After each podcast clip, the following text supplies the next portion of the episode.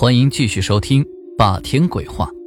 上一集我们讲到，大学生四个姐妹毕业之后的某一天，其中三个姐妹收到了黄小秋寄来的银行卡，但是黄小秋在寄银行卡之后，在自家的别墅中离奇被杀。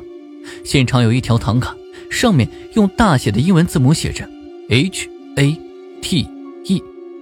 在俄娟破解完银行卡密码之后，艾婷婷却失踪了。田姐果然暴跳如雷，她骄傲好强的性格无法容忍别人对她的戏耍和背叛。她现在最需要的是温言软语的安慰和一点点的提示。我告诉田姐，三张银行卡全被艾婷婷卷走了，她现在是携巨款潜逃，而最有可能的，就是回到自己老家，而她的老家就在遥远的南方，一时半会儿肯定买不到机票。他有极大的可能还待在这个城市的某个角落里，所以现在机场围追堵截是最有效的方法。田杰有些诧异的看着我：“何娟，你果然很有分析的头脑。”我拍拍他的肩膀说道：“既然艾婷婷不把我们当朋友，我们也不必客气。毕竟那笔钱两个人平分，要比被一个人独吞要好啊。”田杰点点头。然后又懊恼的敲敲自己的太阳穴，啊，我真蠢，当初干嘛要丢掉银行卡？不然的话，艾婷婷哪里有可乘之机？是啊，艾婷婷真够狡猾的。我料想的果然没有错，艾婷婷就躲在一个宾馆里，上网买了三天后凌晨的飞机票，然后在飞机起飞前的半个小时，戴着墨镜，鬼鬼祟祟的出现在机场。躲狗仔的明星也不过如此，真是欲盖弥彰。这个时候，田杰派出去的人故作亲热地拍拍艾婷婷的肩膀，然后趁她回头用迷药把她迷晕，最后装作许久未见的样子，顺理成章地走出了候机室。现在，艾婷婷被我们绑在了一个郊外的废弃屋里，跌坐在地上。惊恐万分的看着我和田姐，我慢悠悠的对他说道：“艾婷婷，你最好把钱拿出来，不然我保证你走不出这个房间。”我说的是钱，没有说银行卡，是因为我怕田杰知道有两张银行卡在我的手里。田杰最恨别人骗他，所幸田杰对艾婷婷的哭哭啼啼很不耐烦。他耸耸肩膀说：“我去车里找两根电棍，不怕他不招。”没一会儿，我和田杰的手上就一人拿了一个电棍，但是艾婷婷还是不招。我实在忍不住火气，抬手就给他了一下。出乎我的意料，巨大的电流闪着蓝色的火光，一下子把艾婷婷给震倒在地上。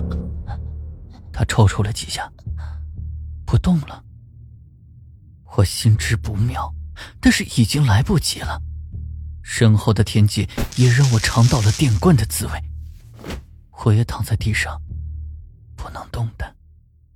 这时，田杰的声音在我耳边响起：“不好意思，你刚才拿着的电棍被我调到了最大，估计艾婷婷已经快不行了。”我躺在地上。眼睁睁的看着戴着手套的田姐走过去，拿起了一块砖头，狠狠的砸在艾婷婷的头上，然后将自己手上的电棍塞入到了艾婷婷的手里。接着，他从艾婷婷的包里翻出了一张银行卡，塞进包里，朝我笑了笑：“罗娟，我不得不承认，你很有分析的头脑，但是你错在不知道。”他得意的扬了扬卡，说：“一个人独吞，其实比两个人平分要好得多。五百万，多诱人啊！”我惊恐的看着他手里拿着杀死艾婷婷的那根电棍，我想努力把身子向后缩着。放心，我不会杀你的。警察大概二十分钟后来这里，将你作为凶手逮捕。你受了电击跑不远。所以你最好乖乖的留在这里，说不定可以认作是自首情节。天杰果然冷静过人，连退路都想好了。被人暗送过一次，我终于想通了所有的环节。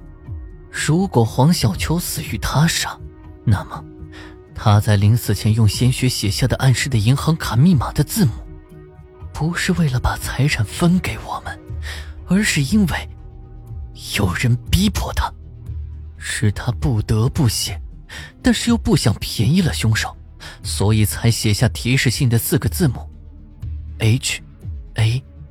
T E，这既是密码的暗示，又是凶手名字的暗示。如果把 H A T E 四个大写字母重叠在一起，一个模模糊糊的“田”字就出现了。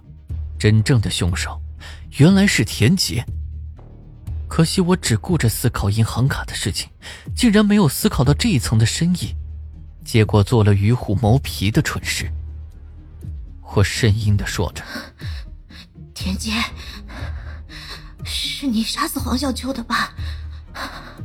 你竟然已经得到了那个密码提示的字母，为什么不推算出来，直接去取钱？”田杰恶狠狠的回答我：“你知道毕业的时候黄小秋为什么一夜暴富吗？黄小秋为了报复我。”做了我父亲的情人，卷走了五百多万。我去找他要钱，他竟然敢拿一张假的银行卡来糊弄我。我本以为就此失去了线索，没想到他知道我不会放过他，竟然早就用快递将三张银行卡寄给我们。我想起了天杰尖叫着将银行卡扔掉，那脸上的表情除了恐惧，还有厌恶和憎恨。原来，田杰带头扔掉银行卡是想骗我们上当，然后在下班后折回回来捡走银行卡。只是没想到，我和艾婷婷的动作比他要快。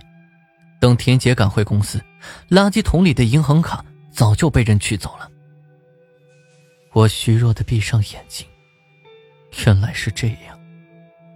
又是猛的一击，田杰转身离去，脚步。也消失在了屋外，接着是汽车发动的声音。我挣扎着坐起身来，面对着艾婷婷的尸体，我不敢逃开。事情还没有尘埃落定，我要争取和警方说明一切，我要把田杰绳之以法。最不济，我干脆背着黑锅，争取宽大处理。就在这个时候，我的手机响了，如同利剑劈开了周围一切的平静。来电的是一个陌生号码。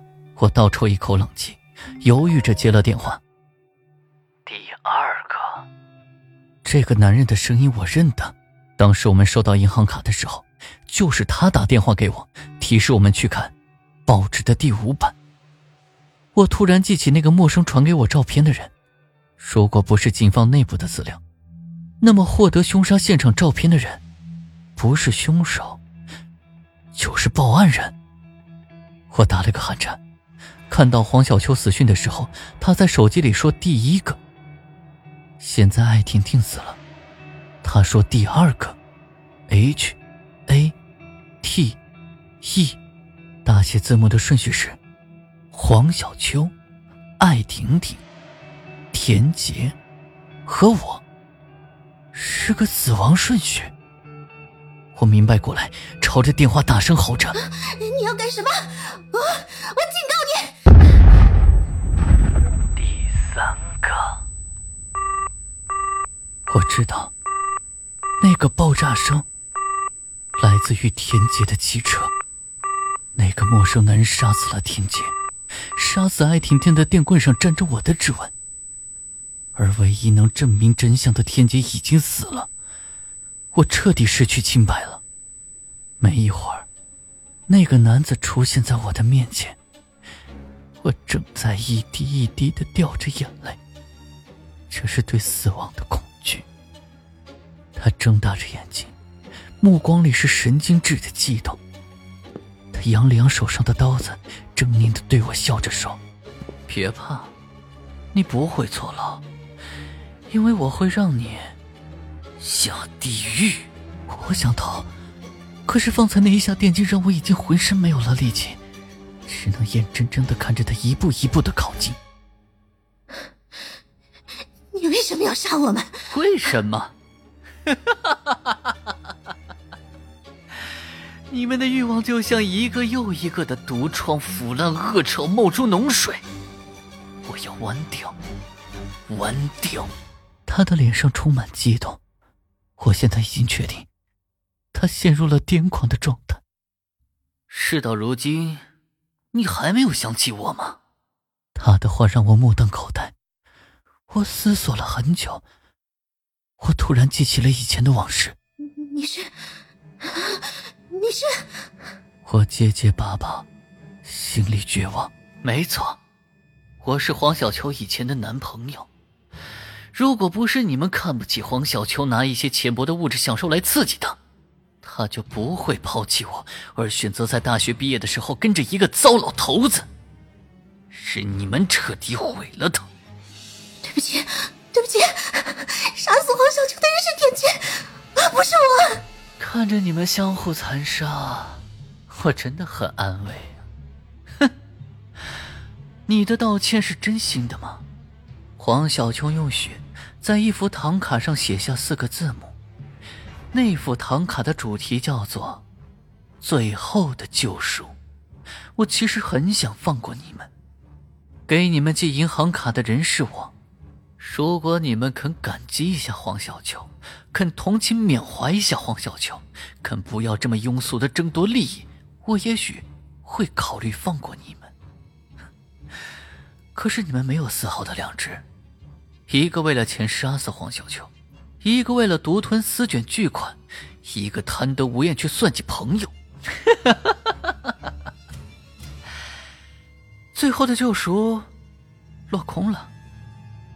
我忽然想起同窗共读的日子。我和艾婷婷、田姐经常说着玩笑，会笑出来。只是那段光阴，抵不过五百万。你们的欲望是毒疮，是毒疮。我听到他喃喃的重复这句话，然后男人高高举起匕首。我听到他说：“你是最后一个，四个。”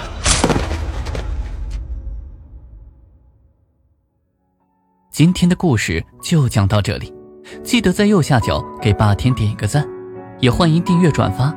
当然，霸天也期待能够看到你的评论。午夜论奇案，民间言怪谈，这里是霸天鬼话，我们下期见。